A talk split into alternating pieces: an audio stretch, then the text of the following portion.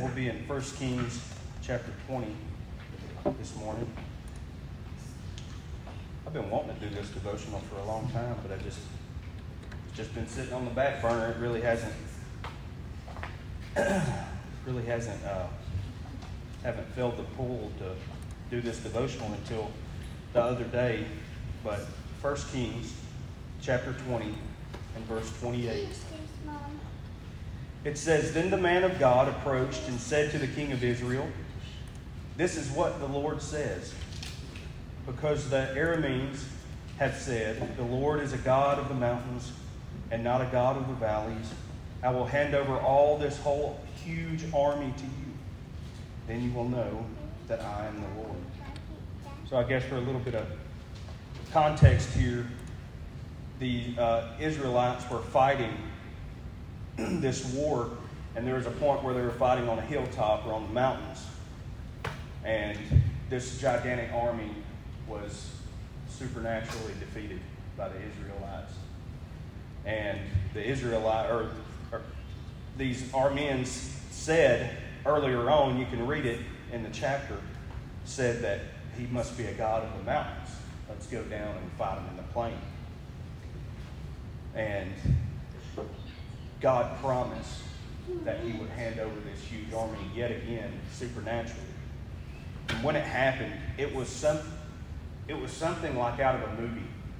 It probably looked around something like, I'm not recommending the movie, never mind, I'm not even going to say it, but some of these war movies where just a handful of people defeat masses of human beings. 100,000 foot soldiers in one day. And then they turned and fled, and another couple tens of thousands of them were destroyed by a wall falling on them. It was ridiculous to a normal human looking and seeing or hearing about this. But I want you to notice why God did this. And you could ask the question, why God allows certain victories in my life? And why would he do it? Do you think that God did this to reform Ahab? Ahab being a promoter of idolatry amongst the children of God's chosen people. Do you think that, and if you keep reading on, you'll see that Ahab certainly was not reformed from his idolatry. Do you think that maybe he did it to affirm Israel, his chosen people, his elect, those who continuously being unfaithful to the King of Kings, Lord of Lords, creator of all mankind, like a father, putting God in this light like a father protecting the honor of a child who faithfully fails? I would say that the latter part of this verse probably gives us the best and clearest answer as to why God did what he did and why he continues to do what he's done. It says, "I will hand over all this whole huge army to you. Then you will know that I am God, that I am the Lord." They will know that he is the God of the hills and he is the God of the valleys. They will know his name. He was Jehovah Jireh, Jehovah Nissi. Isaiah chapter 48. Let's go over and read this, just in case you ever do wonder why God may do what he does. Isaiah chapter 48 and verse 9. "I will delay my anger for the sake of my name, and I will restrain myself for your benefit and for my praise, so that you will not be destroyed. Look, I have refined you, but not as silver. I have tested you in the furnace of affliction. I will act for mine own sake, indeed my own, for how can I be defied? I will not give my glory to another. Listen to me, Jacob, and Israel, the one called by me. I am he. I am the first, and I am also the last. My own hand founded the earth, and my right hand spread out the heavens. They stood up when I summoned them, and they stood up together. All of you assemble and listen. Who among the idols has declared these things? The Lord loves him.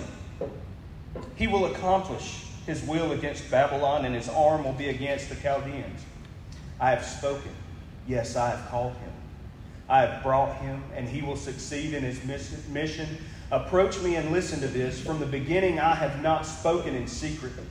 From the time anything existed, I was there. And now the Lord God has sent me and his Spirit. This is what the Lord, your Redeemer, the Holy One of Israel, says. I am the Lord your God, who teaches you for your benefit, who leads you in the way you should go. If only you had paid attention to my commands, then your peace would have been like a river, and your righteousness like the waves of the sea. Your descendants would have been as countless as the sand, and the offspring of your body like its grains. Their name would not be cut off or eliminated from my presence. Leave Babylon, flee from the Chaldeans, declare with a shout of joy, proclaim this, let it go out to the end of the earth, announce the Lord has redeemed his servant Jacob, and they did not thirst. When he led them through the deserts, he made water flow from the rock for them. He split the rock and water gushed out. There is no peace for the wicked, says the Lord.